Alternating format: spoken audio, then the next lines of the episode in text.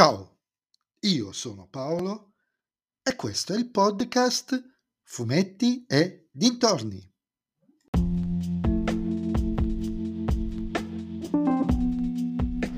In questo nuovo episodio del podcast vi parlerò del film Pixels con la regia di Chris Columbus con Adam Sandler, Michelle Monaghan, Peter Dinklage e Sean Bean, prodotto da Columbia Pictures e disponibile su Prime Video.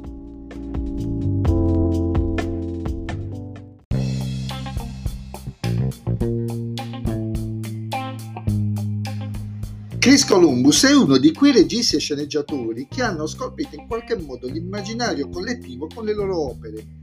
Avendo curato la regia dei primi due Mamma ho perso l'aereo, e chi è che non conosce Mamma ho perso l'aereo, dei primi due Harry Potter, e di Mrs. Doubtfire e soprattutto L'uomo bicentenario, dei film bellissimi con il compianto Robin Williams e aver sceneggiato tra le altre cose Gremlins, Goonies e Piramide di Paura.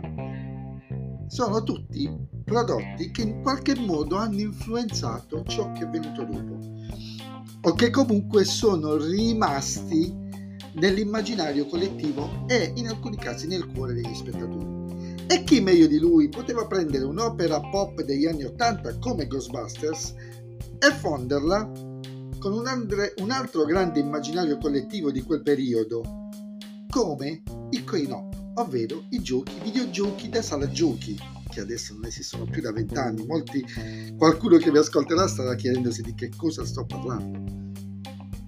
Pixels parte da un presupposto molto semplice, molto molto molto banale. Gli alieni vogliono invadere la Terra. Ok, però dicono ok, diamo una possibilità agli umani di ribaltare la sentenza, sfidandoli in alcune prove. Prove che riguardano i videogiochi che imperversavano nelle sale giochi negli anni 80. Pac-Man, Arcanoid, Centipede, Donkey Kong, Qbert, eccetera, eccetera, eccetera.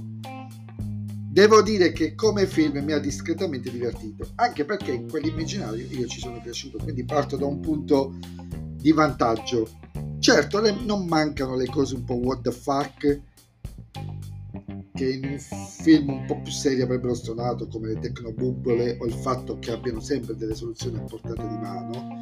Vedi le macchinine. Però nel contesto di questo film non ci si fa davvero più di tanto caso. Gli effetti speciali tra l'altro li ho trovati semplici ed efficaci in linea con ciò che si voleva mostrare. E considerate che questo film è costato meno di 100 milioni di euro. Uh, parliamo di 7-8 anni fa. Adesso probabilmente costerebbe 150 milioni di euro fare questo film, o almeno ci proverebbero. E aveva un discreto cast. Non un cast di, di prime stelle, ma discreto, secondo, neanche seconde scelte, poco dopo i primi. È un piacevole filmetto che vaga dalle stesse parti di Reader Player One la nostalgia e la cultura pop degli anni Ottanta, senza però metterci dentro pipponi filosofeggianti.